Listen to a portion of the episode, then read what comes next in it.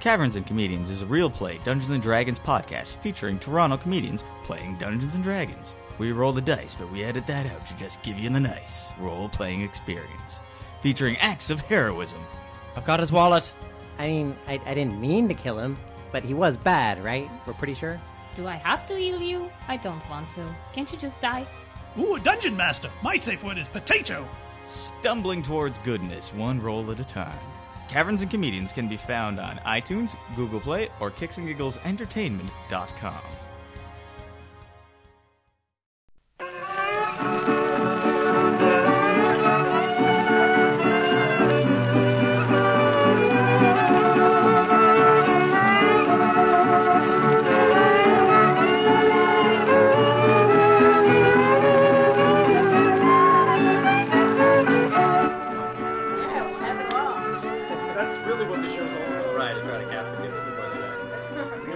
Expecting them to die the next day. mainly their souls. Well, Yeah, we capture their souls in a podcast in podcast form. On that note, welcome to the constant struggle. Yay! I'm Bree Watson, Yeah, and I'm Nick Watson. and we have a special guest today: stand-up comedian slash sketch comedian Marc Hallworth Aw. of the Vest of Friends. yay! Yay! Welcome, Marc. And improv comedian of Chapstick. Oh, of course, You forgot Chapstick. I'm sorry, I forgot Mike, Chapstick. Mike Kellen will cry. Mike Kellett, I respect you and I love your work. He's in the Philippines too, right? Oh, well, what the yeah. fuck? He's I know. Sorry, yeah, we can shit. We can shit talk. Has the Philippines got a burgeoning comedy scene or something? No. Let's go. Oh, I don't think so. Not even a little bit. No. You do it in drag, I think. Apparently, I think uh, Morgan and uh, Mike have done some comedy out there, and I think you have drag. to do it in drag. What's up with that? I don't understand what's going on. All right. You also get killed for like smoking weed. What? Yeah, I don't know. That will Don't- hurt the scene in a big way. Right, exactly. Wow. that is not funny. At the very least. Anyways, but, But- thanks for having me on your podcast. I thanks for being here. Come sit a little closer. a little closer. Oh, okay, cool. Come a little, bit, closer. All right. Uh, Was that a real song? I just jumped in. Yeah, it's uh, Oh. Neil Young. Oh, cool. Good stuff. Uh, great. Okay, so I don't like Nick. I know you a lot better than Nick does, Right. Because we went to school together. We were Humber alumni. Were you? Did you graduate 2012? the year right after So you? yeah, we would have been in Yeah. school together. That's Mhm, nuts. We crossed over. I want to say I saw you guys at a Humber thing one time. Probably. The Vest of Friends. Probably. You've seen Vest of Friends. okay. I, That's I- like usually when I'm like, oh, sketch comedy, come see Vest of Friends. Yeah. Aw. Um, so maybe uh, do you want to talk about what prompted you to come to Humber or go to Humber? Yeah, well, okay, this story's huge, but, but I'd love to go Right. into this. Well, the first thing, because one thing you always talk about in this podcast, which I know, so there's like the financial struggle, Right. That are just trying to stay alive, Yes. and then the creative struggle of like generating material Yes. and that.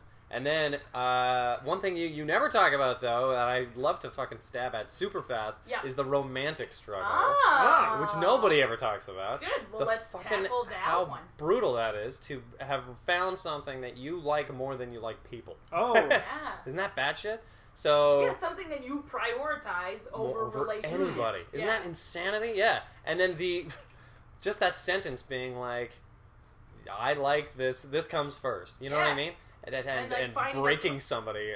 Yeah, or finding a person who's okay with that. Yeah, that's dope. That's what's ridiculous. But I dated a girl five years who, t- and it took her that long to realize that reality. And you think it like she just wasn't willing, like because at the same time it's like up to her to, to be supportive of your goals. No, but it's also what you want in life, man. Like she Exactly. really wanted to get cracking on kids and stuff Oh, or right. whatever, and Yeah. I was like, I can't literally do. that. I Well, can't do that. that because uh, probably when you met, you were on the path to becoming an engineer, and Uh, that would have. I was still. Oh yeah, okay. That story's crazy. That's a good point. So well, let's let's go all the way back because that's a All right. financial struggle thing that you're talking about. Back to This- romance. Back. Okay, so this is like when I was like 11. Sexy struggles. We're going back to May 14th, 1998. That's when it all. Right, write that down. It's gonna be on the. Everybody's it's on it. the All right, we're go- everybody, yeah. Yeah. That is a wayback machine. So yeah, yeah, totally. So before that, I was like, I, I was like kind of a, a, a shitty kid in school or whatever, and I was like a bully, and I was like really You're a angry. bully? Yeah, You're isn't that so isn't that ridiculous? Isn't that ridiculous?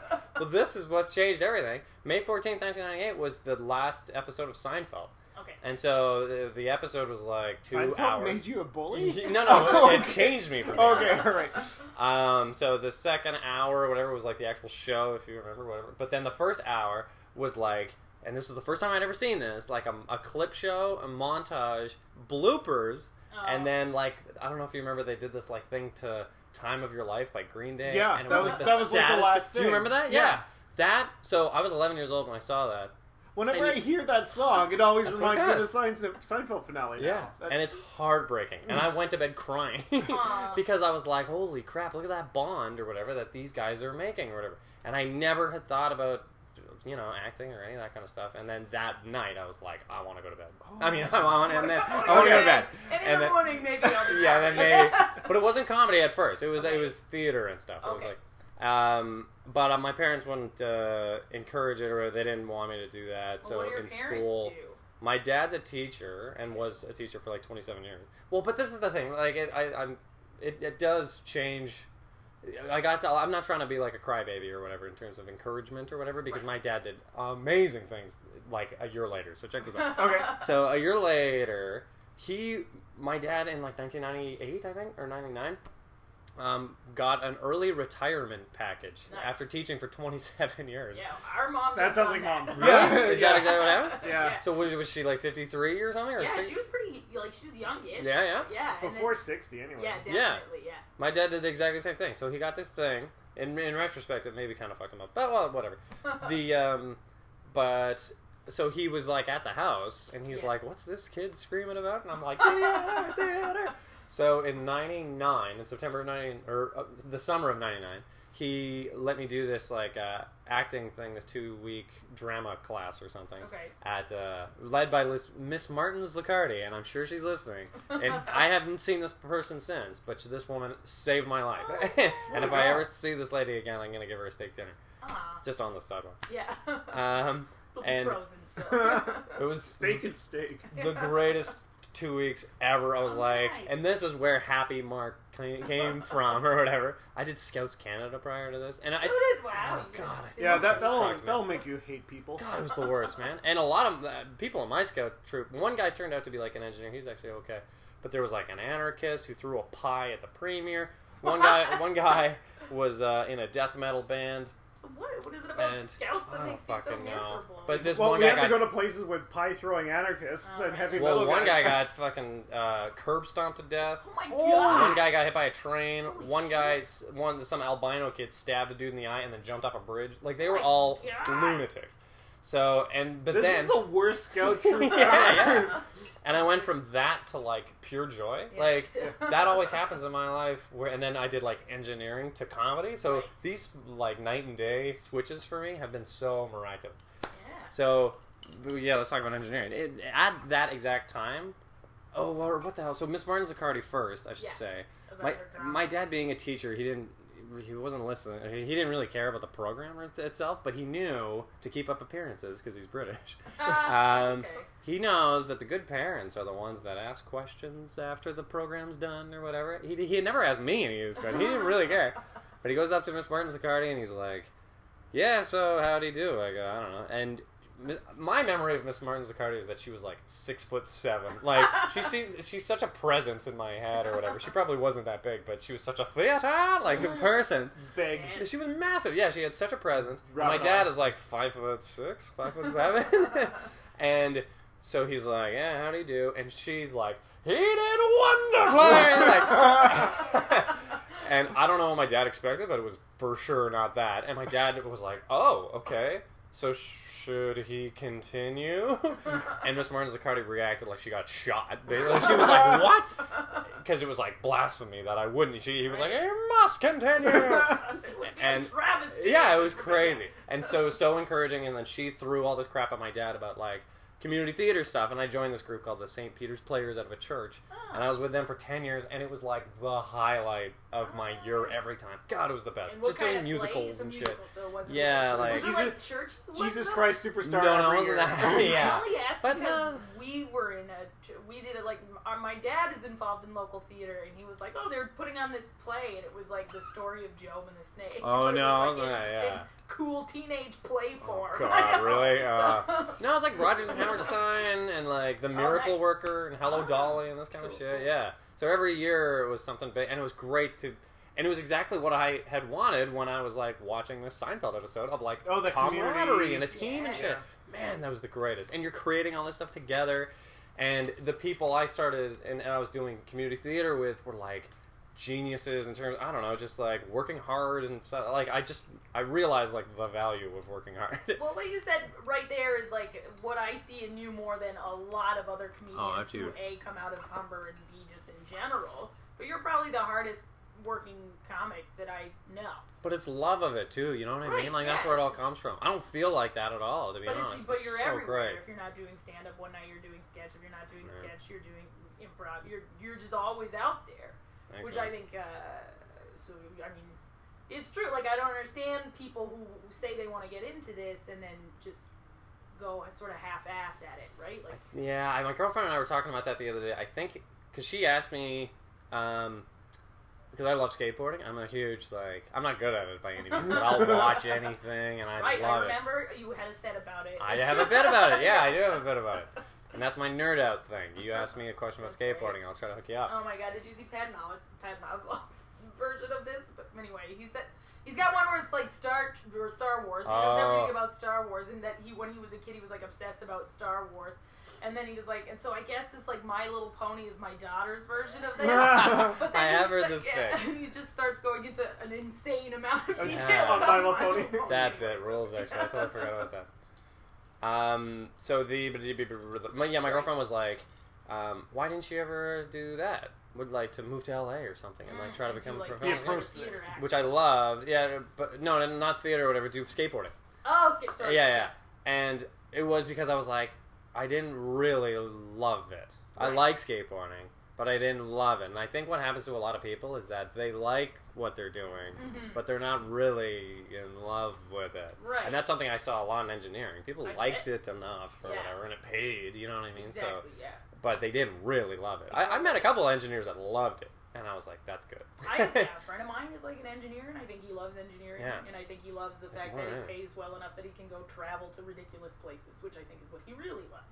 Well, yeah, that's the Yeah. interesting question. Okay, well, we'll get to that to the financial shit because so, um, I did, did, did start doing community theater, Life Rules. Okay, in 1999, um, there was a article in the Calgary Herald that was Which called. where you're from. yeah, I grew up in Calgary. This is all totally all of this story is in Calgary. I should Good, have mentioned. Okay. Um, and I like doing acting and stuff, but I was like, what am I gonna do? And you're in the eighth grade, and Okay. and you should, you know, start maybe thinking about university or something, or where you're gonna go. And there was an article in the Calgary Herald uh, that uh, was called "The Top Seven Jobs of the New Millennium" Okay. because this was like a big thing. And oh number, my god, this is gonna be awesome. yeah, the number number six was geomatics engineering. Oh. And so geomatics engineering is like a branch of engineering that uses like spatially related data. So like satellites and GPS and that Oh, kind of cool. shit. That's Alright. like geomatics. And it was massive in the oil field oh, because bet. you could like spatially figure out where the, the drill is being dropped and stuff. Yeah. It was like very helpful. So and you have like aerial photography, pictures of pipelines and blah blah blah. It, it was all that kind of stuff. that makes sense. So it was really big. And I, and at the time, this is such an insane decision to make at 12 years old. But, I was, but my whole life, I was like, you know what I'll do? I'll work as an engineer during the day, and then I'll do community theater at night, and I'll do that for the rest of my life. That's kind of Which I- is, well, not engineering. but well, yeah, I don't know, Yeah. but I and I really, really thought that that was gonna be my whole life, Right. and uh, and I tried to make it that too. And, well, so then, I um, So you're in high school. So I'm in high school at this point. Man, high school rocks. I'm having a great time with my friend. But and I'm like, I should say too that after I first my my first show at uh, the St. Peter's Players in Yeah. the first year, two weeks later I was on the honor roll. You know what I mean? And like Oh, my whole dude, life fucking it was crazy. Yeah, Yeah, yeah. like you started caring. My life like totally revitalized. Yeah. Huh. So, uh, so I'm working like crazy. High school's a blast, whatever. Um, and then I get to engineering, and it's awful. Oh. and I really am realizing super fast that I'm like, I don't want to do this at all. And uh, but like, fuck, what else do I do? And I'm dating this girl who left. Oh, my erection is done. uh, sorry. So I was dating this girl, yeah, who um, she introduced me to like two ideas that then blew my mind apart later. Uh, number one was um, to she was like, God, you hate engineering. she was like, you should just do like a theater degree or something Right. after you finish engineering, just so that you could live with yourself, Marc. Look at you, God. so the other thing she introduced me to was this is gonna come out of nowhere, I think, but the, The music. method. Sorry. No, the, uh, close. The musical Rent. So, Ah, all right. Rent was written by this guy, Jonathan Larson. Who Yeah. are you a Rent fan? I- I yeah, I'm to you kind of a rent head. I saw it on Broadway. Yeah. Oh, did you? Yeah, yeah, yeah. So this, this, and it's a story about people who live with nothing and Yeah. are kind of struggling at doing what they want to be doing and stuff. And that's and so that right then too, the movie came out. See, this is what's great Ah, about yeah. my life is that everything fucking fell apart, like fell into, Into place, place. so beautifully at exactly the right time. I'm, I'm so lucky. There's no struggle with me. What are you talking about? my life rocks. So, um, she broke up with me on Remembrance Day, which is hilarious. Uh, good luck trying to forget that. forget yeah. it, And so I'm in I think engineering. that's disrespectful to veterans. Also, yes. Did you give her the uh, think of the troops speech at the end of No, that? Like, yeah, come on. during she played last post and stuff. No. as she was breaking up. with me. This is all very sad and appropriate. That'd be amazing. But uh, she, um, d- so I was like stuck in engineering, and I'm like, God, what the hell am I doing? And I and doing Sudokus every day. Like I just can't. I'm just trying to, and I'm so depressed. And I'm like, and I'm doing community theater still, kind of like that's the thing that I like doing. But man, I was like really plateauing. And so then, so Rent came out on on DVD or whatever Yeah. right then. Um, yeah. And I think I have the date. I, it's like January third, two thousand six, or something really early in two thousand about right. Um, when not the when the DVD came out, but I got the DVD, and it's two discs, right? The first one is the the movie, but then the second disc is a biography about Jonathan Larson. Right, and you're And like, John- I need to get AIDS. I need to get Well, that's not this, what I happened to Jonathan Larson. yeah. No, I was like, well, this guy fucking worked so hard and, Yeah. and did what he loved, but he also like um, worked just enough at the crappy job that The he day didn't job, like so at I the day. focus yeah. on the yeah creative side. And it was nuts, and that Hmm. blew my mind. And I was like, "This isn't important. This engineering, like, what am I Yeah. doing? I don't care about any of this." And with this notion of, yeah, I should do a theater degree or So something you're after. still in university at the time. yeah, I was finished my third semester Okay. Um, of eight. And Oh, so, third semester. So Yeah, yeah. third year. I was like, no, no, oh, third, okay. so I'm like in it, and I've already passed some brutal classes that I. Uh, so, um, I. But again, I'm super privileged. My grandpa was helping me a lot. I had scholarship money and stuff, Okay. but my grandpa's the king, and he it's a noble profession, engineering. Mm. Yeah, so he'll he, he was, was willing to help. And I'm living in his fucking basement too. You know what I mean? Like I don't even have to pay rent. He lives across the street from the university. Oh, like man, I was, alright. I had it so lucky. What university was it? University of Calgary. Yeah, yeah. The geomatics department is massive. It's I like bet, a huge yeah. thing out there Especially if it's Oil. like relevant to oil out there, yeah. So, and the great thing was the whole, the whole notion of doing engineering was that they took your hand and walked you right into a job. Like Yeah. I was gonna get a job immediately, and so I um, w- watched this DVD and I'm like, I got it. What am I gonna do? And I talked to somebody earlier about theater and, and, like with this idea. I was like, if I were to do a theater degree, where should I do it? And he was like, Toronto, man. Toronto's the entertainment capital of, of Canada. Yeah. And I was like, yeah, you're right. sure. So I watch this DVD and I'm like, I got it. And I go to the computer and I Google Toronto theater schools.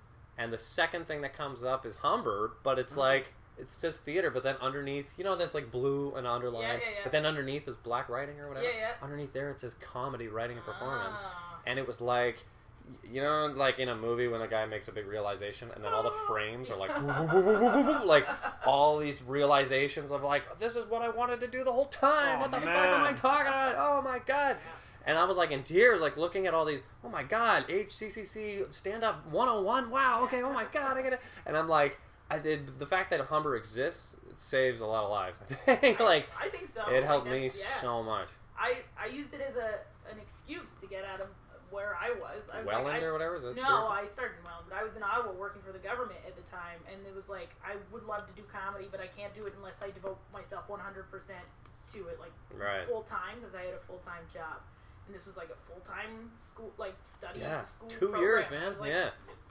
Okay, there, there it is. There's the thing. and and you're a Humber advocate too. Of like, uh, if people are listening to this with the intention of going to Humber, I would. Did you do this? Pay for Humber prior to going to it, whether you get a loan or something.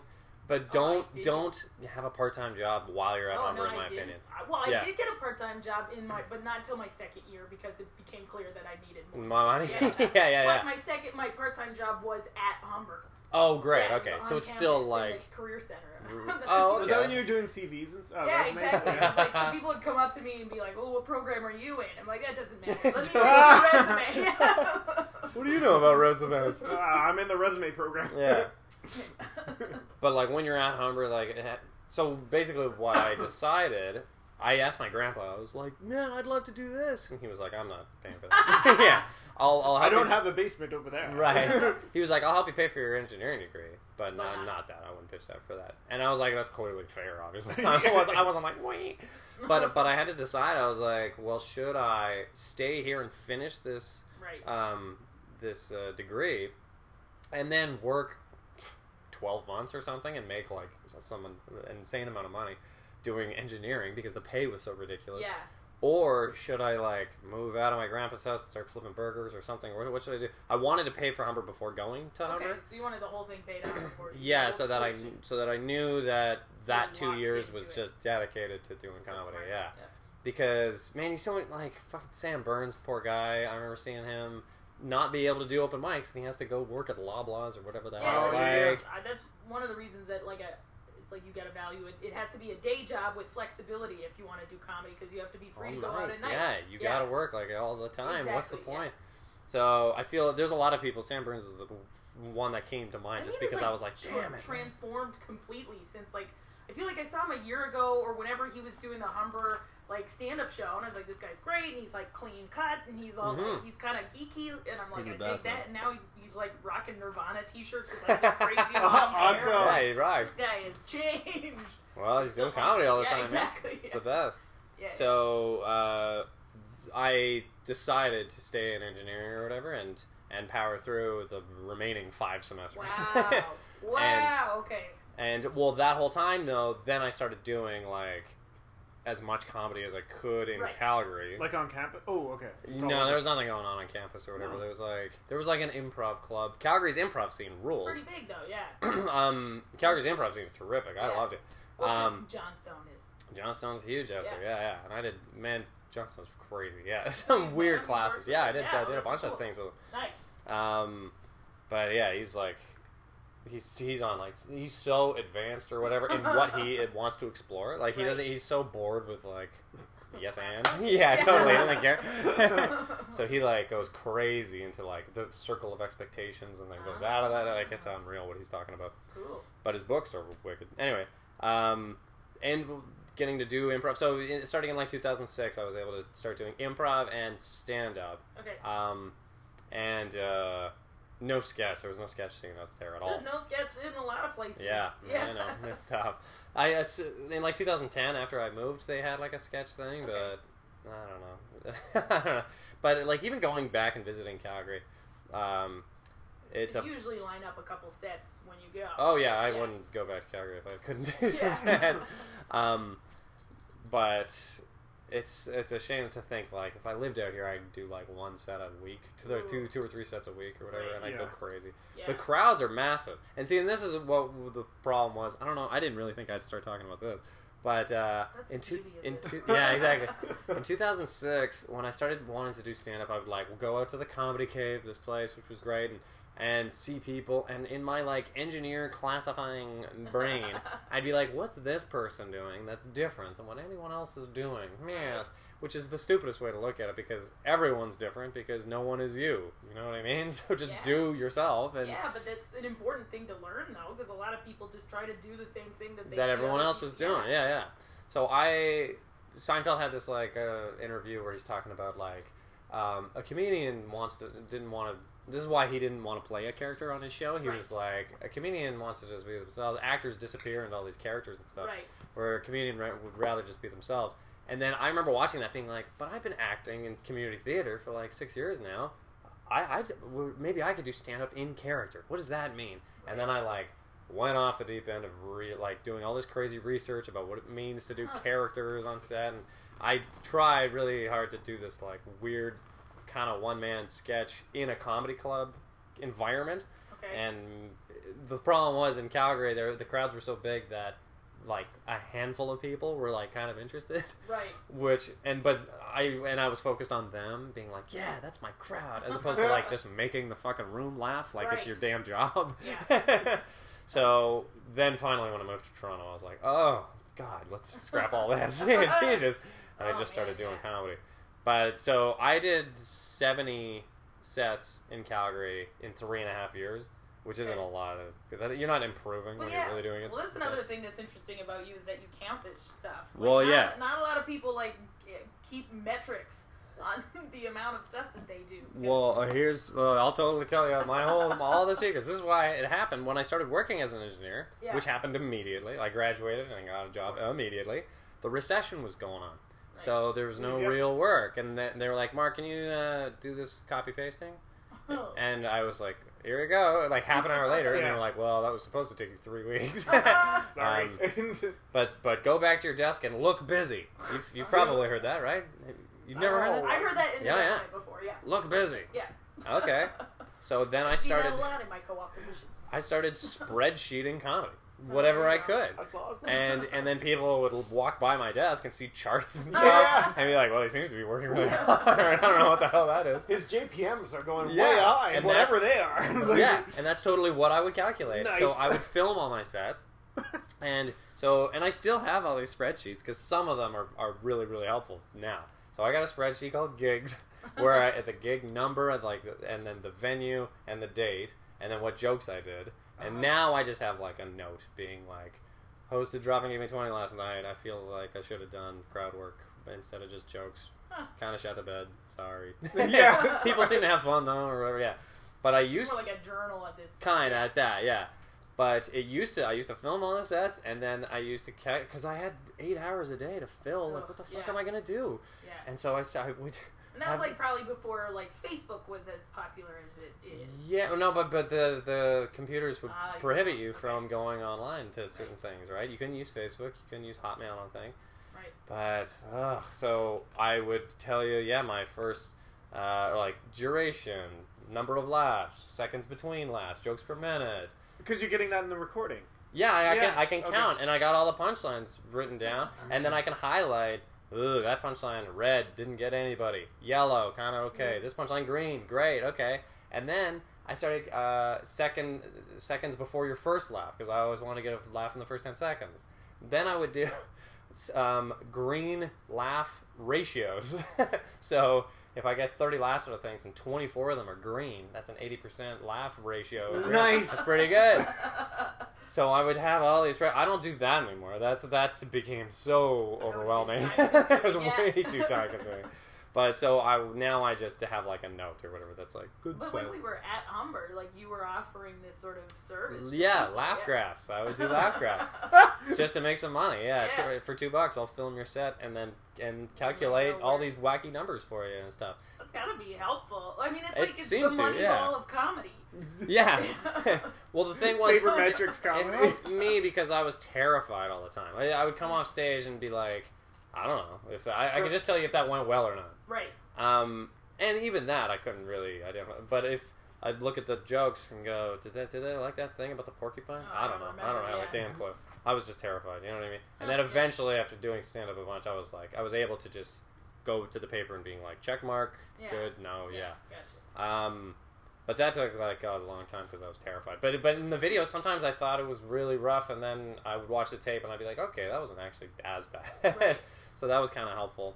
It's also helpful to sort of watch yourself up there. A lot of people don't Mm-hmm. don't do that just to get sort of an understanding of how you're how you look physically. If you look disinterested. Yeah, or laughing at your own or- jokes Ugh, and yeah. blah blah blah. Yeah. Um, so that's how all that started. Now I have a spreadsheet that will also tell you um, the venue. I have every venue I've done. I, I have it organized by venue, sort of. So the number, so the jokes I did on Wow, each so you show. can tell which jokes are more successful in which venue. I can't tell you that well. No, what I can tell you is like, if you invite me, oh my god, the building. I'm sorry. Um, if you invite me to do uh, Humber night to host or whatever, Right. I can tell you what I did last time I did it. And just not do the same jokes. And not do the same jokes for the same people. You know Yeah. what I mean? Vance Banzo goes to your show like every damn week or Yeah, whatever, he doesn't he? perf- well, he whenever he performs. Right, exactly. But He he's part of so pretty- many wacky things. Yeah, like, true. Lots of improv and even solo. Of so many stuff. different troops Yeah. and stuff. Yeah, so kid's funny. so Vance is gonna be at that show. Yeah. And well, there's a million reasons why an audience might not laugh at something, right. but a huge one in Toronto is the fact that they've already They've seen that damn joke. Yeah. Yeah. the open micers in this city, like at Yeah. one point, like like when we were in school, Chris Roberts was Yeah. was prepping for a showcase. He did that set like 200 times probably. And I think that's one of the fr- I don't know that's one of the reasons that I don't like stand up as much because like you have to do this you have to do it over and over again to get it like where it has to be. But also I I got tired of doing this. I don't like doing the same. I, eventually I'd be like I need to do something else. But then also like this isn't fully complete yet. But also I'm tired of telling it to the same people. But also you know But you got to pay attention to who you're paying, who you're telling it to. That's the right thing. exactly. Sam Feldman and I once did. Um, we did three shows in one night, and I was the crowd for two of those shows. Basically, two of those shows were like puny rooms that were dead, and he did the same five minutes at each thing. Each one- yeah. And at the last night, he was like, "What the hell? Is this not funny?" And I'm like, "Sam, I'm not gonna laugh at this anymore." not only did I hear it two hours ago, I heard it four hours Yeah. ago. It would be insane if I was like, "Ha ha!" Like Still fresh! yeah, still going crazy over That's it. true though, but a lot of people don't generate as much material as you do and are fine with doing Mm-hmm. that. You know what I mean? Like there's some people in the city who are doing the same jokes now that I heard like two, three, four years ago. Yeah, but I am too. I'm just not Right, doing them in In front, front of of you me, because yeah, I know. I yeah. that. No, exactly. Yeah, I, I, I did a thing at the brawl one time. I won one night of the brawl, and uh, Shirley Whalen was like, what, what, what were those jokes? Never heard any of those jokes before. I was like, of course you haven't heard those jokes before. Why would I do those in front of you? yeah, like I just see you at these open mics or whatever. Yeah. I'm not gonna do those jokes there. Yeah, I got other stuff to work on or whatever. yeah, that's a good point. Um, but that's part of that's kind of creative struggle of like paying attention to, To who you're gonna be yeah seeing. laughs and stuff Yeah. and and being smart about like where you do what and I don't know um, where the hell are we in the story oh yeah so in I oh this was nuts actually so in 2009 I'm working as an engineer and then in March of 2009 I uh, get laid off because Oh, the recession because of- isn't that fucking nuts But at the same, it's great though. At the same. Time. well hold on no because I thought I had like all this time to save up for Humber Right. Okay. and I had, I had saved up for Humber at this point. But like, man, had I continued working another six months or whatever there, I would have landed in Toronto in a limo. You know what I mean? Like, it would have huge. Um, but instead, I was like, okay. And they were like, you can go back to your desk and like clear out or whatever, take as much time as you need. I took 92 megs of comedy off. I was like, shit. I had to get all that shit off. I'd been accepted into Humber. I was like so elated. This was great. Nice. But uh, And did you fly down for your audition? Or no, I sent a video Okay, nice. and it's uh, pretty goofy. like, I I had to like that kid in the program or whatever, watching that video. Um, I swear, I almost cried at my audition. Oh, yeah, for sure. Like, Why do you want to do this? I'm like, I just need. I- yeah, yeah. A lot of people do. I used to uh, because I do the auditions now or whatever. I, I help coordinate those auditions, and a lot of people are like going nuts. And like, I would have been a real ball of nerves or something if I had done Right. that. Especially since you have to write an essay too on the spot. The essay I was fine with. Yeah? It was the, like talking to a group of grown men about why I wanted Yeah, why you want to be Yeah. there? Oh God, I was like, but the, I put so much work into my video or whatever. I was like, this has got to be perfect. Yeah. and I remember sending it being like, if they don't like that, I don't know, I don't know what else I have in me, man. That's crazy. but I got in, and I was like so elated. And then I lost my job, and um, I started working at this Pioneer Village kind of place, Ooh. which was the best. Yeah. Um, Oh yeah, I feel like comedians make good historical interpreters. Well, yeah, there's like this place in Calgary called Heritage Park. Um, they have exhibit interpreters, which are guys that are actually like in the exhibits, but they have character interpreters too. Ah. So when you you watch the blacksmith and he's like, yes, I'm here every day, like, but then you walk out and on your way to the bakery, somebody comes up in 1910 garb and is like. Oh, my father wants me to get married, and then the, the father shows up and is like, "Rah, rah, rah, rah, rah, rah. "Now you're gonna marry Mr. Money'sworth," and Mr. Money'sworth's like, "No," and they, Stephen they Harper. yeah, basically. He's just doing his best Harper impression. But they have like a whole scene, and then they're like, "Come to the church at noon to see what happens next," and it's like this play. It's like a whole thing. And uh, so in 2009, I started doing that, and uh, and now I like write for those guys, Oh, or. I write a play every year, and it's so much fun. Oh man. But um, uh, that's like another kind of financial struggle thing that kind of helped in years to come. Okay. But yeah, so I did that until I went to Humber, and then Humber was two straight years of loving it. Yeah. absolutely loving it. Um, Did you meet the guys for uh, Vest of Friends in your first Vest of Friends? First year, yeah, First yeah. year, okay. There was a fifth guy named Damien. If I you remember remember Damien, Damien. Oh Damien God, Rudiak. Um, Damien and I lived in Res together, two doors down from each other. Um, and Res was the greatest, uh, and Jess my Fitzpatrick was comedy in Rez. Res or whatever. Yeah. Um, and it was so me, kind of like just being surrounded by buddies and stuff. Yeah. When I was in engineering, I would walk through Res to get to my grandpa's house, Okay. and I'd be like, "Look at this! Like every day is like a Seinfeld episode for these guys. Everyone's like coming in." And I was like, "This is huge. This is totally something I would love to do." So I was really glad I got to do that yeah. um, living in uh, in Toronto and just living for no money. Like, there's one great thing that I learned uh, watching that like uh, Jonathan Larson documentary Yeah. is the is val like money doesn't actually have any value. M- The things that money can get you have value. Right. That's actually what you want. Yeah. But if I gave you a briefcase right now that had thirty million dollars in it, but I told you you couldn't spend it, Well, be what's the point? You'd be like, I don't give a shit. This is just paper. Yeah. Yeah. at this point. So people, I think that's a that's a weird realization for people because I think people want to get a job that pays a lot of money or whatever, and they want a lot of money, blah blah blah. But you don't actually want a lot of money. No, you you want- just want the things that you can get. Yes. So, and that's a huge thing to ask. What do you really want right now? Right. I in engineering one time, my girlfriend and I at the time passed this class, uh, passed this note around the class that said, "What would you rather be doing right now?" Uh-huh. and we passed it to everybody, and and one guy out of forty wrote, "I want to be here." Yeah, learning I about paid. engineering. yeah, that's why I paid to be here. No one else even thought to be there at the time, which is like insanity. But a lot of th- a lot of the things that you really want might not cost a lot of money. Might, Right. Maybe they do. Maybe they do. but don't work any harder than you have to at something that you don't want to do. So like, if you measure what you want, I don't know. I want to survive uh, off doing comedy 16 hours a day. Right. I don't know if I really can do that. So now I measure, like now I'm doing that, but at the time, you know, like right after graduating or something, I was like, what am I gonna do, and how much do I do it, and right. I, I want, you know, three meals a day would be great. That'd be really cool. Uh, and a hot shower. Jesus, I'm sick of living in places with cold showers or whatever. Like, I haven't had that in a while, but man, having hot water in the shower, Jesus, that's great. Um, contacts, being able to wear contacts and glasses, and Right.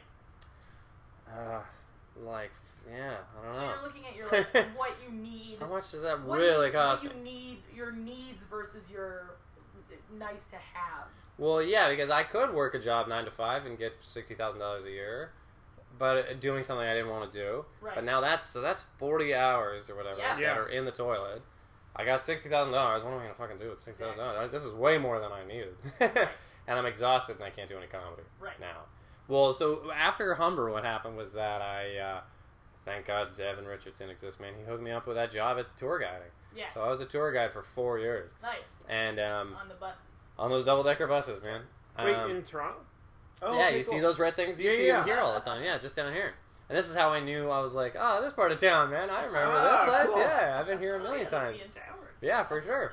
And so I that job was great, and I didn't realize how great it was until it, it's seasonal though. That's the only Right. problem. Ah, So I uh, had to find something new for the winter. So in the wintertime, I got a job doing data entry for a gun silo. I didn't realize this at all. And the j- data entry is easy. I slap buttons and whatever. Sure, and and man, you could listen to podcasts. Hey, Yeah. you Yep. could listen to music, whatever. Uh, it's a great way to not do anything yeah. as time goes by. But I um, had oh yeah, these uh, uh, in the job interview. The guy's like, "So first things first, uh, we're an outdoor wholesaler for like tents and flashlights and stuff. Uh, so you, but the phone. ugh, This is a family business. Everybody helps everybody. Eh? Oh. So." You wouldn't be able to listen to music because Oh. if all the phones are going nuts and stuff, if everybody's busy, could you answer a phone? Just take a message or something. It'll happen like once in a while, but you might have to do that. And I was like, yeah, I guess sure. and second thing you should know, one of the things you know, there's like people hunting with the gun. There's like guns at this place. Is that okay? And I was like, I guess, whatever. It's like, I guess that kind of makes sense, an outdoor wholesaler. Yeah. Then I start doing the job. 95% of the business is guns. the phone is going crazy. Where's with- my gun? fucking gun nuts, yeah, all the time. And they didn't want a fucking data entry guy. They wanted a secretary because Oh, the come phone would ring, and they go, Mark, do it. and I was like, it's not for me. Yeah. That's clearly not. Nobody gives a shit. so I'd answer, hey, North how can I help you? Whatever. Uh, and they're like, hey, is Dom there? and I look over, and Dom is like, no. And I'm like, no, he's not. Can I take a message? And he's like, well, maybe you could help me out there, Slugger. Give me a. Do you have any inventory of a 9.9 scope 9er with a bulletproof 9er 7? I was like, I don't know what the hell you're talking about. Yeah, so many niners.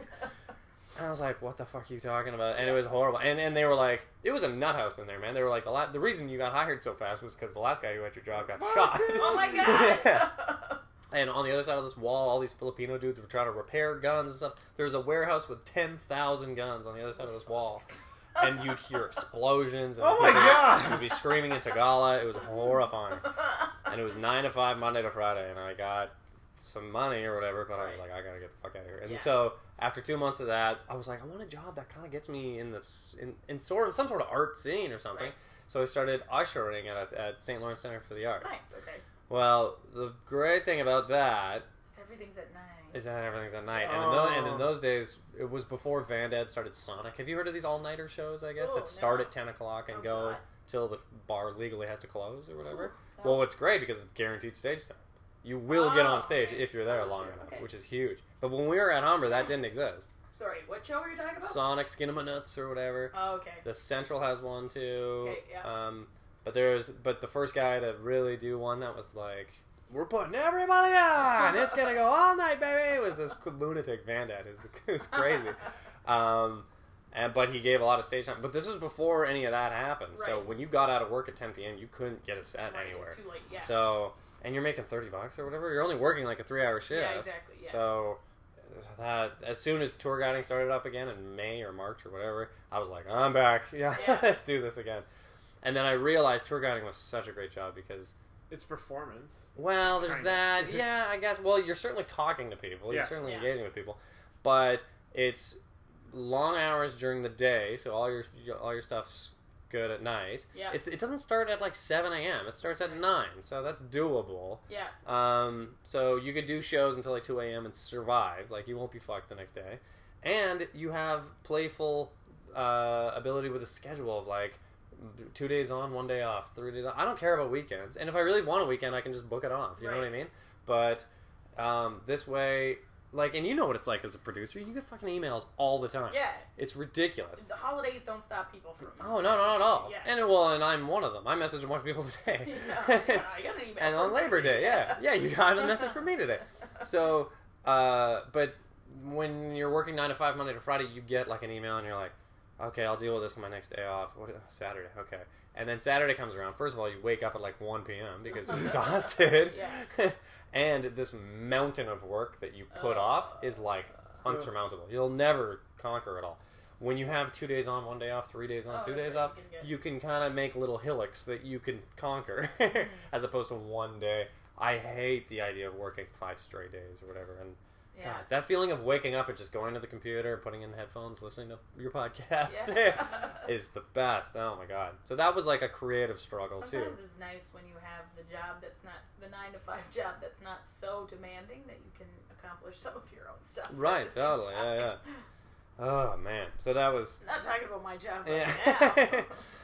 Shh, Well, another great thing about the, the about the tour bus is that you could work. Like you could potentially, if you were downstairs and the other person was giving the tour, Oh, right. you have to let people on and off the bus and be safe or whatever. And maybe you you have to do deal with tickets and stuff. Right. But there might be big old stretches where you don't You're have not- anything to do. Really, you're just sitting down there, and I would write sketch after. Oh, this nice. is this is a creative struggle thing though that we're talking about. Yeah. Um, and you're talking about working hard or whatever. There's no minute of any day that you shouldn't be working. Right. What the hell are you doing? Yeah, Exactly. like when I was in engineering, I would I would be working, and then from well, I would take pretty extended lunches. like at 12, 12 15 to one o'clock was my lunch hour Right. or lunch half hour, and I would go into the alley and and practice my set. Like I would or or go to the washroom at, at like ten thirty a.m. every day. I'd go to the washroom and then do my set. and if somebody came in, I would like drop trow and like, yeah. But there's but What's the deal? Squeeze it all in, man. I don't care how fucking tired you are. We're all Yeah, tired or whatever. Exactly. And um, what do you do on the train? I guess you don't really take the train I don't often. take the train. Yeah. Do you take the train? I, ever? that's oh, why you don't do even my live here. reading. Reading. Yeah. Come on, man. You're right. You get Yeah, your. but you gotta do your research though. You Ugh. gotta get your. You gotta get your. Oh, reading for research. I said, yeah, I Yeah. thought you just meant like killing time. Oh no no Yeah, yeah, yeah. no! It's yeah, reading reading. Right, right. But how many people just fucking listen to music or just look yeah. at things? What are you Yeah. doing, man? Get the notepad out and Yeah. pump. Every sketch I've written in the last two years has been written on something moving. Yeah. Or the back of that double decker bus. Man, I wrote so much stuff. Yeah. Um, and there's always tweets or something that you can be working sure, on. Always something. I, I hate just taking. I'm t- way too restless. I got that from my For dad. sure. Yeah. That's why uh, today was a day off, and I was like, let's do a Let's do something right now. Yeah, yeah. And you get yeah immediately. I'm like I'm there. Yeah, like I I'm. This too is the quickest turnaround time for Yeah, our podcast. I Like we're doing it. Okay. I was like, come over now. I'm Mark, like, are I'm you there. free? Let's Yeah, do yeah. Let's Do do it. this. Which is great. No, thank you. Uh, so that I, I tour guided for a while, and then it got to the point where because it's a seasonal job, right? But it got to the point where I was making enough in tips, Nice. and in in the wintertime they do have tours, but it's just way less shifts right. because it's like a single decker bus, and it's only a six hour day instead of a ten hour day or That whatever. So you're so the money's like not as good, but it got to the point where I was able to live off of that version of doing tour guiding Nice. and coast with like weird occasional corporate stand-up gigs or Right. something or whatever the hell um, because i was able to measure out it cost me $1300 a month to stay alive There you go. and i'm and, and to stay alive i mean like stay alive happily right. like i go to Hot su- showers, go- yeah hot showers sushi every now and Oh. then. yeah i'm a huge sushi fan yeah Nice. Hot showers and cold fish. yeah, beauty. That's gonna be the name of my book. um, so when I was able to calculate that, to actually really measure that out, I was able to like, oh wow, I don't have to get a nine to five or whatever that will block out, or, or like a waitering job or For something. sure, yeah. I, I can continue doing this, and You then can survive off Yeah. of this. Yeah. and then I started doing like stuff at Humber and like Yeah. Humber, like, Humber take care of you. super helpful. They, if you, yeah, if you listen enough and you help out enough, then they will take good care of you. You know what I mean? They try their best. There's obviously tons of crap For sure. going on. There's people all over the place and stuff, but some of the opportunities I've gone through Humber have been hilarious. Well, and then this kind of just happened recently, November of 2014. Um, every every new winter that comes around for the tour guiding season, Yeah. they go, well, who's sticking around for the winter? Because everybody's like in school or something, so a lot of people Oh, leave. okay. So who's sticking around? And usually I was like, yes, please, me. I need all the shifts I can. Um, but it got to in 20 at the end of 2014, I was like, you know what? Um, I can survive for the winter, so I won't steal shifts from anybody. You guys go ahead and take shifts, and I'll come back in like March. I'm definitely gonna need the job again in March. And I got from that the craziest, iciest email that was like, "Well, your last check is coming in the mail. Please return your uniform." What? And I was like, "What? What the hell?" This is from like uh, my super boss, Oh. Yeah. and I have like a supervisor underneath them Right. and I was like, "What the fuck? What? I just get fired? What are you doing?" I've been Yeah. here four years at that, by the way. Yeah. So, um, and the supervisor was like, "I don't know what that's all about. Don't worry. Like the the person under her, don't Yeah. worry. Uh, yeah, we'll see you in March." And I was like, "Are you sure? Like, I definitely because if I g- just got fired, I have to start looking for a job now. Mhm. Like, I don't want to fucking party all winter and Yeah. then be completely out of money." And um, she was like, "No, no, yeah, don't worry. You're fine in March." Huh. And so I was like, okay, I partied all winter. I got I got so fortunate to be part of this fringe show called Hey '90s Kids, You're Old With Alan B. with Alan B. Yeah, you know Alan B. We went to New York and Winnipeg and Chicago, and, and we just did Edmonton this year, and it was the best. So we did so that whole winter. I was like, woo, party! I was like in New York, and I was having a great time. And then March comes around, and I email, and nobody gets back to me. Oh shit. And then April comes around, still no one's getting back to me. I'm like, what the hell is oh. this? May, I miraculously get a hold of somebody else who's like, oh yeah, that, no, that person's gone. Um, there's like some new manager now who got who's from Ottawa who ran a restaurant in Ottawa. So Huh. she's now the manager of a tour company. I was like, what a Yeah, lateral move that is, Yeah. by the way. And so I miraculously get a hold of her, and she's like, "Oh, well, no, just because you worked here before doesn't mean you can work here now. Um, So, well, we just did like a first round of interviews. I guess I can maybe squeeze you in on Saturday. Uh, and I was like, yeah, yeah, yeah, I'm seeing you Saturday. Yeah. So I come in, and she goes, um, "Can you bring in a resume?" What the fuck? I've been here four, and I had to re-interview for a job I had had for four years. I was like, Uh. "What are you talking about? This resume? Yeah, okay. Previous work experience. Here. Job, yeah. Uh, references. Your boss. Just Yeah. look at her. She's right there. Just turn around. I was like, "What the fuck is going on in this place?" And I didn't get hired. Isn't that insanity? Oh, man. And I, and so I was like, oh, okay.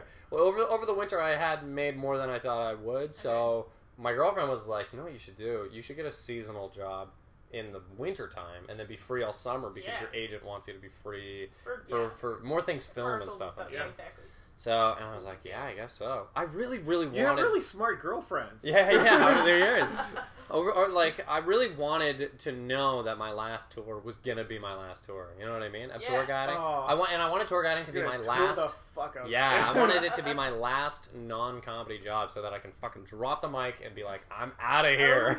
Yeah. Have you seen the video of Matt O'Brien quitting his job at the Apple Store or whatever? No, but that must He's like, amazing. yeah, he's out of there. It's the best. And I really kind of wanted a moment like that, but I don't remember what my last tour was now because Right. it was just another day. I didn't think it was going to be my last day, so that sucks. I was, um, um, but the, so in the eventually I got a job at a daycare center playing drums, which is the best. And then I got a job teaching improv at a community center down Nice. down pretty close to where you live here. for like elderly people? Yeah, for seniors. Did I tell you about Andrew, this job? Andrew sent me a thing about it, but Right. I couldn't do it because it was like during the day. and Yeah, yeah, sure. it. Oh man, and and then with that and this and like all this other kind of stuff, since uh, since November of 2014, not a minute has gone by where I where I did something I didn't want to do. nice. Isn't that crazy? That's so there's no struggle at all anymore. That's Yeah. and I think that's my life story. I, I had a thing about. I wanted to talk about romance though. Well, no, I, I kind of covered everything I want to talk about about that. Just about how insane that is of the struggle of like. Of, of just saying to somebody like something is more important than you. yeah, Yeah. comedy's number one.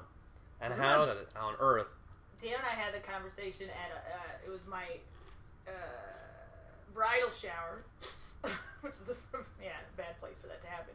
Uh, but like In there- front of a question was written. No, somebody was like, "What is the one thing you would not give up for the like even if you know what I mean for Right. the sake of the other person or whatever that you would not be willing to give up?" Dan was like both kidneys. No, Okay. I said comedy. He said weed. Okay. Yeah. That's great. we got priorities. But it's not. It's a lot of open micers. They like have jokes about it because you see it all the time. People dating and then they, their girlfriends or boyfriends, or whatever, realize they're like, uh oh, Well, that's it. you're not like, into this at all. Or even when I like, it's hard to get people out to stuff, and you're like, "Well, why? What are you doing right now?" It's like, "Oh, I don't know. I gotta do something with my girlfriend's family or whatever." And it's like, "No, what? No, we have to rehearse. This is a thing that you're, you know, whatever." Oh, I understand Yeah. that. Oh, I guess so. Yeah, but if that's like a plan with a family, come on. I but- don't know. but- what it is every week. right. but if it's like a restriction of of like I'm not gonna be doing this in ten years because I'm gonna Right. move back to my small town and get and have a house and family. You know what I mean? right, right. And then you're like, uh oh, hold on, why are we working together? Like, Yeah. because that's not gonna That's pan good- out That's well. Like, yeah, why are you here then? That's a good point. Well, but especially in a thing like sketch or improv, if you have like a troupe dependency where you're Right. like, uh oh, like my career's doomed Or, if like, you other bail. people. Oh yeah, that's a good point. or not not necessarily my career, but that a ton of work and a lot of Yeah. credits or whatever. Like, For um, sure. So I get I kind of get freaked out by that. But but I'm dating a girl now who's an author, and you're an author too, aren't you? Or, Yeah, something? you- Or you're working on it, or something? Yeah, working on it. Right? Yeah, yeah. And man, if my, if my girlfriend was at gunpoint and had to choose between me or writing, I'd be livid if she picked me.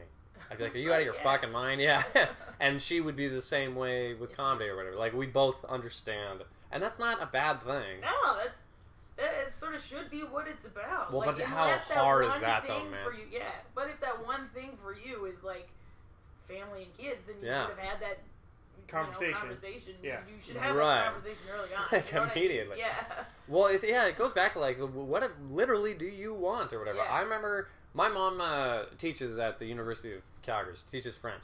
This is a perfect job for her because it enables her, first of all, to speak French in Calgary, where nobody speaks it's French. very rare. Yeah, It enables her to have enough money to have a house and a, and to, you know, once a week she can go out to get pizza, and man, even while we're here, hey, let's get a half bottle of wine, or hey, this is gonna be great. But, and so she has the freedom to do this kind of stuff. She uh, is in touch with like the youth, I guess, which is kind of important because when otherwise, That's a good factor for Yeah, when you're getting older. yeah, because otherwise all your friends are dead, like you know what I mean, or dying. Yeah. Um, By but which you mean married and in a stable relationship with kids. And, yeah. or Yeah, some, or yeah. no, yeah. well, but my mom's like seventy, so like, Oh, okay. that's what I mean. Like, Mm. otherwise, who who would she be hanging out with if she wasn't at the university every day? Right. She'd be hanging out with my dad. Oh, yikes. Okay, so, but but my mom she has to go to these meetings, and sometimes the Uh. meetings are brutal. Yeah. But think about it, man. You can't complain about anything because you got to sit through. And I'm not talking about my mom specifically. I'm talking about everybody. My mom, okay, sits through an hour long meeting, and as a result, gets to do Yeah. all these freedoms. All the things that she wants. But yeah. but and I've met people where like the meeting or whatever that problem with your job is is so big that you should quit that job or something. You know what I Yeah. mean? Like so like wha- having to wake up at four in the morning every day to commute to work. Yeah, but I got Right. kids. Yeah. You have to feed. I gotta, children. yeah, I gotta do that. So I'm at home helping my kids with their homework. Right. That's to get back or whatever on time. You mean? Yeah, Like, yeah, yeah, yeah, yeah. yeah. I understand. Uh, but the perks of my job is I can sit and I listen to eight hours of podcasts all day. yeah. Well, it's great. I should be a podcaster. Oh, that's a oh, hey. Hmm. That thing about like you got to just know why you're doing what you're For doing. sure. Mhm. And in engineering, when I was like, "What the fuck is going on?" I would go, "Oh yeah, Humber or whatever," and then load up the Yeah. Humber page or something and be like, I was like, do it for her on this. Yeah, it totally is that. It's 100 percent that. Uh, when I was in engineering, um, there I would I knew one of the the janitors. This poor guy came from Singapore, and he was like cleaning my vomit at like th- on the Thursday nights on a at like 2 a.m. He worked at like the graveyard shift or whatever, and I was like, "What? The? What's this?" And he's like, "Well." I have a kid now, and I was able to move to Canada, where my kid's gonna have a great life Yeah. and all I got to do is clean up your barf, and my kid gets to have this great life. Oh, man, That's yeah. pretty good. That's yeah, a pretty lot of people sweet make deal. A lot of sacrifices for their for their kids. Well, but it is And you're what like, you you're want, right, dude. I It got to literally party what you harder just for you. Yeah, yeah.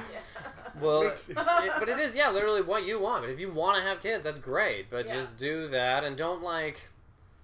I don't know. Don't be ashamed of wanting to have kids or something. Just do and, and admit it, or Yeah. just don't know. Just Love know why your you're doing what you're doing. yeah. Yeah. That would be beneficial for everybody involved Yeah. in Right. society. Well, but a lot of people have kids because they feel they should, Yeah. and they don't Yeah. even want to have kids. Yeah, a lot of people have That's rough. kids be- accidentally. You're right. Yeah, Is yeah. and yeah. the, the situation is like, but but uh, yeah, you want to keep your kid alive Yeah, or that's true, something. exactly, you probably do at that point. I, one time when I was on my way to to uh, tour guiding, I used to live at Sherbourne and Dundas, where it's like kind of a rough area, and uh, uh, this homeless guy Frankie, I, I, I knew this dude. And I, I was underslept. I was kind of grumpy. Like, I gotta go to tour guiding, or I'm gonna get yelled at, and I have deadlines, and blah blah blah. And I look over, and Frankie is asleep in the sun on the grass, not a care in the world by the looks of it, or something, right? But I'm like, man, what a great situation this guy's got right now. And then I think harder, and I'm like, well, No. however, if it rains, he's fucked. Yeah. I have no idea what happens in the wintertime. Yeah. Like, I could quit my job and be like Frankie and, and not have to worry about these deadlines, but all I got to do is, is deal with a deadline and I get a roof. That's pretty sweet. Yeah. yeah, it's about prioritizing or, or well, just, yeah, knowing why you're doing what you're Yeah. doing. Because the number of engineers I know that don't really know why they're doing you're it. just doing it. I don't know. It's a job. Yeah, you know, lot of my mom- money, Yeah, my there. parents thought I should do it. Yeah. what, what do you think? I don't Yeah. know. You Like, gotta uh, put have you ever had a look it value up? in the things that you love? Yeah, well, yeah, that's awesome. Right. Then you don't work a day in your life. That's right. Well, yeah. or you certainly like obviously go ahead and complain, but, But you really shouldn't like I because you could quit your, your job. Like, you, did, can't. did you send me that thing about complaining? Oh yeah, about how complaining is be- like it. It programs your brain to be a negative douche fuck. Yes. That's The weird. more you complain, the, the the more psychological problems you end up having. The more you put yourself into like a terrible And state of you're like, like a stress and you, ball yeah, and stuff eat like that. Worse, you you know you're you're toxic to other people around Hmm. you. You're Mhm. anyway. So just It was a sort of spiral of crap, and since reading that, I'm just like, it, stop complaining. well, Yeah. no, not stop complaining, but it gave you something to do. If you noticed yourself complaining, go to Mm. give yourself the attitude of gratitude. and just focus on like do your list of things that are going good and stuff you like. It's true. Like a lot of people spend a lot of their energy complaining about stuff. So if you could just re-shift that energy into something that's productive instead of destructive. Yeah, then you have all that energy to produce shit, uh, something. The only thing is you have to be aware of it first, right? Yeah, Some people it aren't is aware quite- of how much they're complaining. It's tricky. Yes. That's my life story, basically. I just gave you my whole career. And we're done. story. And- Oh, Tune in next Oh, week for that. And, Well, uh, I love talking about comedy, as you can tell. I, I can talk about this shit forever. Well, our questions normally are guiding the person through, like, oh, Their what life? drove- Yeah, yeah, so yeah, yeah. you've basically done our job for us. Oh, thank you. Yeah. Um, You brought it up about the sketch troupe, about like how you, they better be as committed as you are. Well, yeah, and I totally can worry about that and uh, all the time, and Yeah, I and I kind of freak out that best friends will blow up any minute or whatever. But like, and trying to think of what I would do if that did happen, Right, or like would you be able to put together another troupe or that or kind of would I even do that, or like would I join? I don't know. Yeah, Yeah. I how long do troupes stay together? well we've 'Cause, done like, we've four done six years. Yeah. which is amazing. That's a long Which is time. pretty unreal. Yeah, and, and it's it's great. You know, like you guys have a great dynamic, uh, and you work. You can tell you work well together, and that even just like your style is very interesting and unique. And then I've uh, like I've kind of like been like all this time being like, man, my like my kingdom for the kind of group that's as dedicated and, and good at working together as like Vest of Friends. Whereas for me, it was very difficult to find the kind of people who are like, who's your troupe mom, for example. Have you ever been like in a troupe that, or is everybody Huh? super willing to No, no, contribute? no, no, Or no. is there one person? I'm ends mom up- and dad. Your mom. I'm and dad. everything. You're the whole- yeah. That's like well, like uh, what I am in that troupe is that I kind of I'm like an initiator. I don't know. I was talking. You know, it's a troupe that I admire in the sense of everybody willing is Odad Dum. right. Odad Dum is is a you know troupes are a business Yes. kind of. You know what I mean? Like it's Yeah. your brand and your marketability, and Mm. everybody should be. Vest of Friends, the other dudes in it are like so damn good.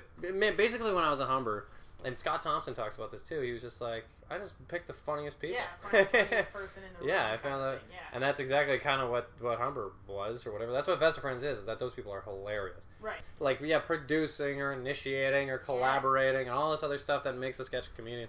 Man, it's like So like for years, It's I've been trying to to get that like going, and so we had a troupe in Humber that fell apart very quickly. yeah. Uh, Happens all the time, Yeah, yeah. and then another troupe, and like yeah, so I've been trying to get it to go. So now it's the first, you know, first time that I've had something that it's been, it's like working. Right. Alan B is another guy. I talked to him about that, That kind of thing.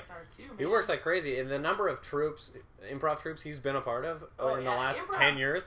and improv troupes come and go like. It's insanity. Yeah. You know what I mean? Because yeah, and but it's like a work ethic thing and a focus thing and a brand thing. It's a lot like of people are like, ah, I don't need to be coached. Where it's like, well, in improv you have to be coached. You know what I mean? well, like, in an you know, improv you can some- coach each Yeah, other, obviously, exactly. but like, how many Uh, jams and scenes have you done where you walk off stage and everybody goes, "Great job, guys," and you're like, "Well, why wasn't there any laughs?" or "Why did I feel like shit in that scene?" Yeah. Like, because I blind like nobody thinks about why a scene tanked, Right.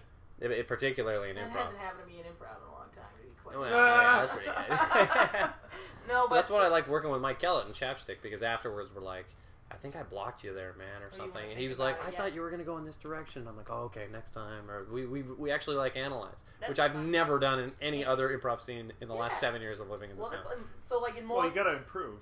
You You, gotta Right. learn. Uh, yeah. Uh, Oh, in most, sorry, in no. most, like in Second City, for example, like they have, they'll put you in a, a team and they'll give you, a, they'll assign you a coach, because there's, there's a lot to be said about uh, being in a troupe and having the other people in your troupe tell you what you've done wrong in Mhm. the troupe, which is kind of like there are a lot of egos you're dealing with as well. So you don't want to hear somebody who you're Right. at the same level with being like, oh well, you did this wrong, because then you're like, oh fuck you. you Yeah, know? who are Well, you but to- why would you? Why would you even have that attitude? What do you mean, fuck you? Some Like, do. yeah. Well, I mean, Well, there's yeah, the problem. Not you yeah. specifically, but like I that's insane. tell my improv colleagues to fuck themselves. But it, it's like uh, it's helpful sometimes to have like an outside. Well, an outside who's not, yeah. who's not in there like trying to do the whole process at the same time. To be like, well, you know, like you could have done this, uh, you know, and maybe if you didn't do this at this point, it would have been opened up to anyway. But it is like such a complicated process for something that's made up. on the On the spot. spot, yeah, yeah. well, but it fucking takes training. You know what I mean? Like, yeah. look at the people like um, Oldridge and Pat Kelly and, and like that Yeah, team. yeah, Think of how so many. This is, this is that. Yeah, the this Oh, is that jeez. guys. Yeah, all right. Yeah. So And funny. what Good Morning World or whatever Yeah. they have. Oh my god. The- have you seen those guys do speak in one voice? No, It's insane. It's as Oh, it's as fast as I'm talking now. that's amazing. They're so in sync with each other. It's so crazy. And it took ten years or fifteen years or whatever. What, what's your favorite? Do you have a favorite Improv team or No, something? or- like sketch comedy, uh, sketch uh, stand up, or That's a uh, great question. Or improv. Do you Um, if I could do something every day for the rest of my life, yeah.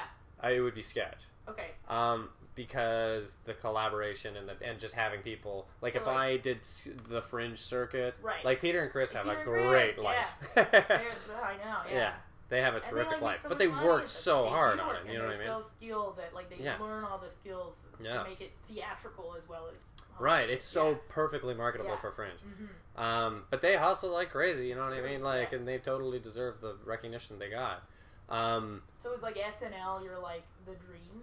uh, not necessarily because of how the politics of it sort of. I don't know. Like, no, like, like Peter and Chris is the dream, to be Peter honest. Chris is the With Vest of Friends, that would be great. Nice. That would be so much fun to do Why, How come you guys don't do more fringy stuff then? You tell me, lady. Ah. It's, a, it's an Okay. effort thing. It's an effort.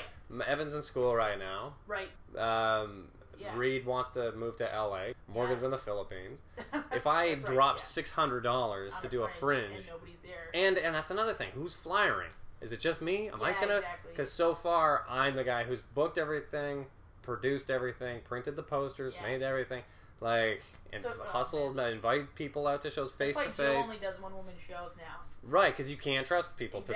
potentially. Yeah, guess. it's hard. It's hard to rely on other people. Yeah. It's easier to do it yourself. And you see it in fringe festivals. When you Yeah. go to the fringe, you're like, man, look at that. Per-. Like Gangle, you know James Yeah, Gangle's yeah. one man show or whatever. Yeah. It was great seeing him out all the time, like flying like Yeah, yeah. crazy. Yeah, because you don't have any other people to depend on. No, But you're by yourself. You know what I mean? So Yes. stand up, I love too because it's it's an idea. If an idea gets rejected by Vest of Friends, it- like it's it's just me and my idea, whatever. I can still do it. Where, but But it's more doing that every day, it's way more Yeah. lonely. Yeah. Although there is still the community, like there's still like Yeah, other yeah. stand-up comics, but they'd still like slice your throat if there was like a paying gig and you had to. you Well, know what I not mean? necessarily, but- it's more. but- it's very competitive though, is what. Well, that too, yeah. Yeah. But but sketch is competitive. Like it's all That's it's true. all competitive, yeah. but I find there's so much less sketch even now than there was like a couple years ago. I think yeah, I would probably Is there agree more with on like YouTube and stuff like that, or uh, I guess a lot of people are putting, Funny or Die kind of stuff? a Or lot people? of people are filming their content. well, I Yeah. feel yeah, I feel on there's more sketch to watch, but in Toronto, the Toronto sketch comedy scene I feel has It's gotten like a little it's quieter. a little bit, yeah. There was a time, uh, yeah, was it two years ago when it was like pretty crazy? Corn Harvest? Did you ever do Corn Harvest? I that remember Saturday the corn. I did Yeah. do the corn harvest. When Corn. Harvest was going on, that era was Yeah, good 'cause for there sketch. Was, like, joke box as well. Yeah, There Joke Box was like, A lot kicking. of people who were sort of encouraging. Now I feel like Odette Dumb are the only. That's the only show that really encourages like only sketch comedy, like on their only- show or whatever. Yeah. exactly. Well, the Vest Show in town when it comes back, we'll That's try. Sorry, yeah, Yeah. we'll try. But like at one point in time, Vest of Friends was doing like five shows a month, Yeah. which is bonkers for a sketch I troupe. I, guess think. Humber helps. Yeah. Humber Yeah, and Humber we would do after school yeah. sketch and Humber night. Yeah. Um, Well, but how- but five nights, five shows a month is pretty nuts. Because I remember we did Montreal Sketch Fest and some troupe from New York was up, and we told them that, and they were like, "Get the hell out of here!" Really? and they were from New York. Wow, you think that And I was like, really? Yeah. there, But I guess yeah, How did it work for Kith? they had a they had the Rivoli every week. And it was they just their wrote sketch. New, they wrote new sketches every week. Yeah, and then and then improvised the second That's hour. true. Yeah, Yeah. So they put together a pretty bonkers show. Man. Yeah. But and, and that first hour was like a it was literally like an hour of sketch every single week. Yeah. And they all had day jobs. Yeah. Like that's bonkers. were nuts. Because you're talking about commitment Okay. and I stuff. guess it's, like, it's kind of we've got Sunday Night Live. They do that as well. Yeah, but you're pumping out two sketches a week That's a versus, five like- or whatever. I don't know. Yeah, it's true because they have a huge cast as well. in Sunday Right. Night Live. Sunday Night Live rules. Like I do. You have to write. Yeah, writing two sketches a week is pretty intense for me right now. Yeah. I write one sketch a week for Vest of Friends, and it, and it'll probably never see the light of day. See, that's another thing is like, if I if I'm in a troupe and I send you, you're talking about quality of commitment and stuff. I write a sketch every single week, but nobody reads it. Right. Oh, okay. You know what I mean? Because they've got their day jobs or whatever. I don't know. They It's just true. Yeah, it's hard it's to just get, frustrating. It's hard to get your And stuff man, done. And If ready. only they did, you know what I mean? Like getting that much input of like the funniest people I know. I think their opinion is so huge. That's good. It's good that you guys respect each other so much. Well, I don't know if they do, but I love Oh. them. Yeah, I love them. But it is frustrating being like again that thing of how is it going to implode in two Well, years? Well, that's kind of a struggle. Oh, it's for sure Ezra. Right? Yeah, yeah, yeah. Like, yeah. in the un, the not knowing. Right. But I guess that's. And I don't want to That's- quit yeah, Vest of everyone's Friends. got that, I like, I don't want to quit and start a new troupe or something No, like that because who would I do that with? I, I don't. Right, I don't want to work with people as much as I want to work with those three guys. They're so funny. And you guys have such a great rapport. Like, right, and so- people seem to like it, and I'm like, why would we split this up? Why, would- ah, just just read my It's like fucking it's- sketch. If you guys are listening, Vest of no, friends. no, that's good. But they've uh, they've gotten earloads out of me for. I was like, man, this troupe could be so. Can you imagine if everybody was working well, on 'cause, this? like yeah, because like four uh, times funnier than it is. like well, the Imponderables ended up going in just for laughs. And have you guys done just for laughs? No, we don't. I think Really? we we we showcased for Just for Laughs in like 2012. Cool. or not actually even earlier than that, probably 2011, we, when we had nothing. Yeah. I was like, that's weird. Why are we? Why- why why are they seeing now? us? Why- yeah, and yeah. then, but uh, there's also and you know things like that, and um, things like Sirius XM Yeah, that's- recording an album or Yeah. something. We could do that. For example, The- yeah. Ben Miners suggested it to me a bunch of times, and like, Yeah. I just, I kind of, I'm tentative to initiate projects because there's a lot of money and a lot of work, and and I don't know if the other three dudes would want to do it. That's well, first of all, exactly- One of them isn't around right now Yeah, exactly. Yeah. That's why I haven't even started started a fringe tour or whatever. right. Sitting down and writing an hour long show is a, is an idea. An Yeah. Yeah. Cool. well, I'd love to do tours and stuff with them. We we've done obviously Montreal a bunch, and we've done Yeah. we did this show in Ohio a couple of times, Nice. and it was so fun. I, I and we've done we did a tour in 2012, but again, I booked the entire tour. Right. So you're the true mom. Okay, yeah, You I asked me a guess. question and you gave me a face, but it's you. You're the true mom. well, oh yeah, And no, the no, true no, dad. and the dad, true I guess. yeah. I don't know what he does. Usually it's just a single family kind of Mhm. operation. I'm, I'm always interested to see that because like I have been the true mom a lot Mm-hmm. and get you know like because I'm the person who wants to do the thing. It the most maybe Yeah. or something. Or, or like other people like doing stuff, but they don't realize maybe how much work goes into it. Like, like God forbid I ask somebody else to put on like put together a Facebook page for a Yeah. project. You know what I mean? So now we're gonna have. Sorry, I'm not doing it. That's- Why don't you just get on Facebook? Oh, I hate Are it you so not on. Facebook? Is that I am on Facebook, but I use it just to keep my mom in the loop.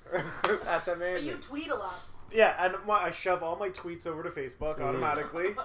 And whenever I go a little blue, I was like, oh, I better delete it from Facebook. Right. That's about it. Can I ask you, how do you organize your calendar? I've, I've been having a lot of conversations with people about this. Or sh- I'll, I'll give you mine or Okay. whatever. Yeah, yeah. So if I have a blank month, Yeah. the first thing I do is pe- pepper in as much sketch as I can Oh, because interesting. it's tough to book sketch. You know what I Right. mean? Then I, every two weeks I want to do some improv, whether it's just go to improv and do a class or whatever, or like Okay, cool. or like a workshop thing, whatever. Um, then it's like all paid stand up Nice. places. Like even like Vapor Central will give you like ten bucks to do Oh. something. yeah, I didn't know on that. Stoner Sundays or whatever. So, Yeah. So but that is a paid thing. So That I sounds try like to a fun room. pepper in that. Oh, it's great. And I've never um, been to a vapor lounge, Nick. We should take you. yeah, aren't you? Sometimes people are pass out? listening more than they're laughing. Yeah. Right. No, they're having a great time. Um, and then like paid beer spots sometimes Ah, yeah. because that still is paid or food or something like that. And then like when you have a calendar like that, I think I try to like fill in the cracks as much as I can. And then once a week is lady night. it's girlfriend night. Yeah, nice. Uh, mine is like um, uh, it's like team commitments. So first of all, there's like the nine to five job, which obviously yeah, fills everything. that's a big block. That's but that's all. It's in the day, so it doesn't really matter. Like the only thing that I end up missing out on having a nine to five is like going out to the bar after a show. You know what I mean? Which Right. is for the most part okay because I already know a lot of the people that I feel like I need to know. You know what I mean? But what time do you have to wake up if you work right there? exactly. Like Eight. eight. Yeah. So if you get to bed at I know. two a.m., you're That's still, still fine. okay. That sounds yeah. amazing. Yeah. Still fine, yeah. Right. Um, this poor bastard. Oh, Yeah, God. he wakes up at five. Yeah. um, Yes, so- that but is then. I, like, I've, I'm- I've got two monthly shows that I do, so Right. those go in there. Um, and then usually it's like team things. Right now, I'm on a team at Second City or a class thing, for example. Right. I used to for this past year. I was in the long form program at uh, Second City, so it was like every week plus the amount of shows that you had to do associated Yeah. with that class. Now that class is turned into a, my on a long form team, like a house team at Second City.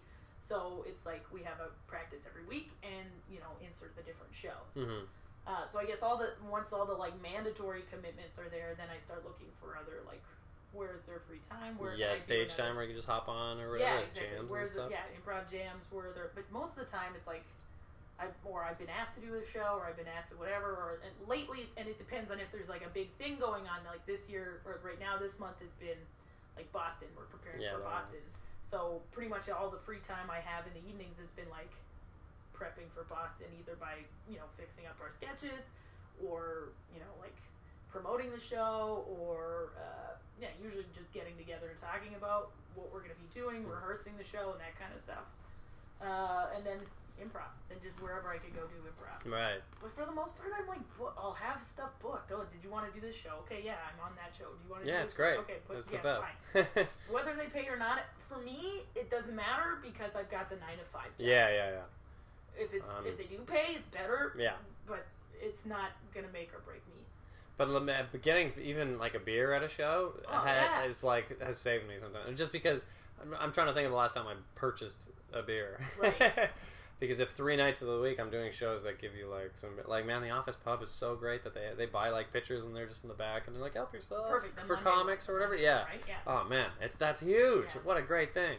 For sure. And then and then I don't have to buy beer the rest of the week or whatever. I got super drunk on Monday. It's not like, like That's, man, yeah. that's huge. When even like booze isn't a huge priority. I know. yeah. But there I'm used to there used to be a food one at the Madison. If you headlined it, you could do twenty minutes and you got two free beers and a meal. Nice. And I was like, that's a priority. Like I'm gonna try to do this show as much as I can. I got to do it like once every six weeks. That's they, so they have a deal, I guess, with the restaurant then being like Something. that's- Yeah, it was the best. I love it. sometimes as a producer, it's like, look, guys, I can't pay you until I know for sure that I'm going to have enough money coming in to pay the To- actual venue. Yeah, to break even on the door. Yeah. Yeah. how do you do that? Because I do percentages or whatever. Like dropping in me twenty, the guys get twenty percent of the profits, That's good. and we and we tech our own show, so the, the profits are pretty. Well, right now the only like guess who's coming to improv the the guest uh, the guest gets money. Mhm. get like twenty five bucks or whatever to do the show. Yeah. That's their. So wait, you just you have like a number, yeah for that them you promised for the guests it's like twenty five bucks and a and a beer or whatever. right? Yeah, Okay. Or if that's they don't have beer, then I'll give them Tim Hortons. yeah, or something. Uh, then what if I'll every t- every guest I've had at What If I've offered them or recently since I've been making enough money to pay the door I've been Mhm. offering them like money and they haven't been taking it. Really? They're like, no, no, thank you. So what I do is I'll keep whatever profit there for when we want to apply for festivals for that show. That's that's the kind of show that we want to put into festivals. hmm Uh, so that one I'll be like, okay, you know, this week we made whatever twenty bucks or whatever. I'll just put that in the fund for when we apply to whatever improv festival. Like Yeah. BCIF is coming up. We got into BCIF.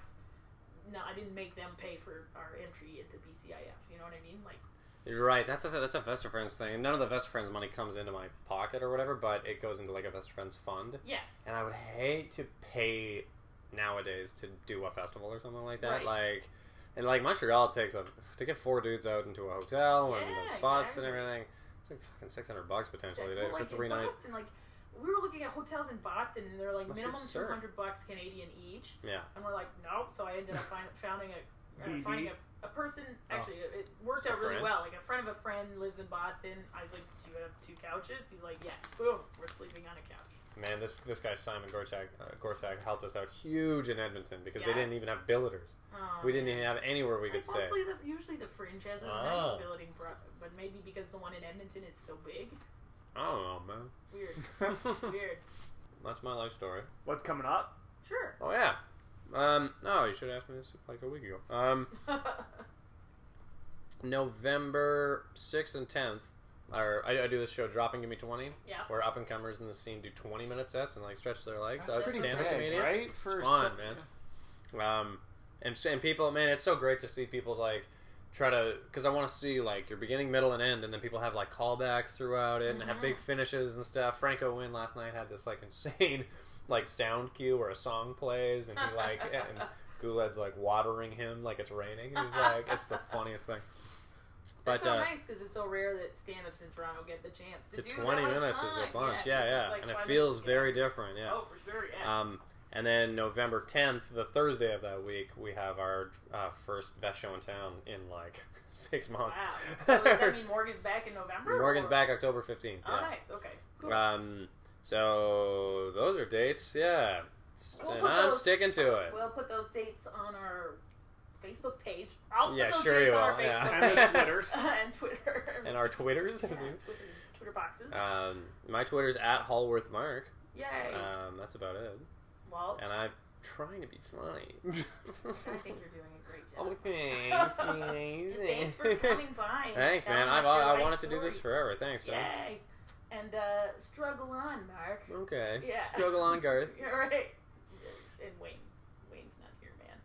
No, he's not. You're more Garth Struggle than on. Wayne. Come on. You're both Garths. We're both. Yeah, look at these glasses. We're both Garth. All right, bye.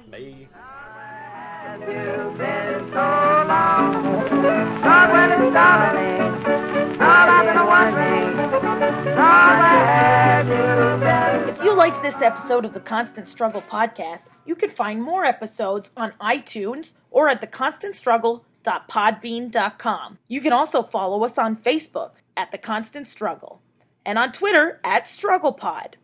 Or if you've got a struggle of your own that you would like to share, be sure to follow up with us either on Facebook or send us a direct message on Twitter. Struggle on, everybody.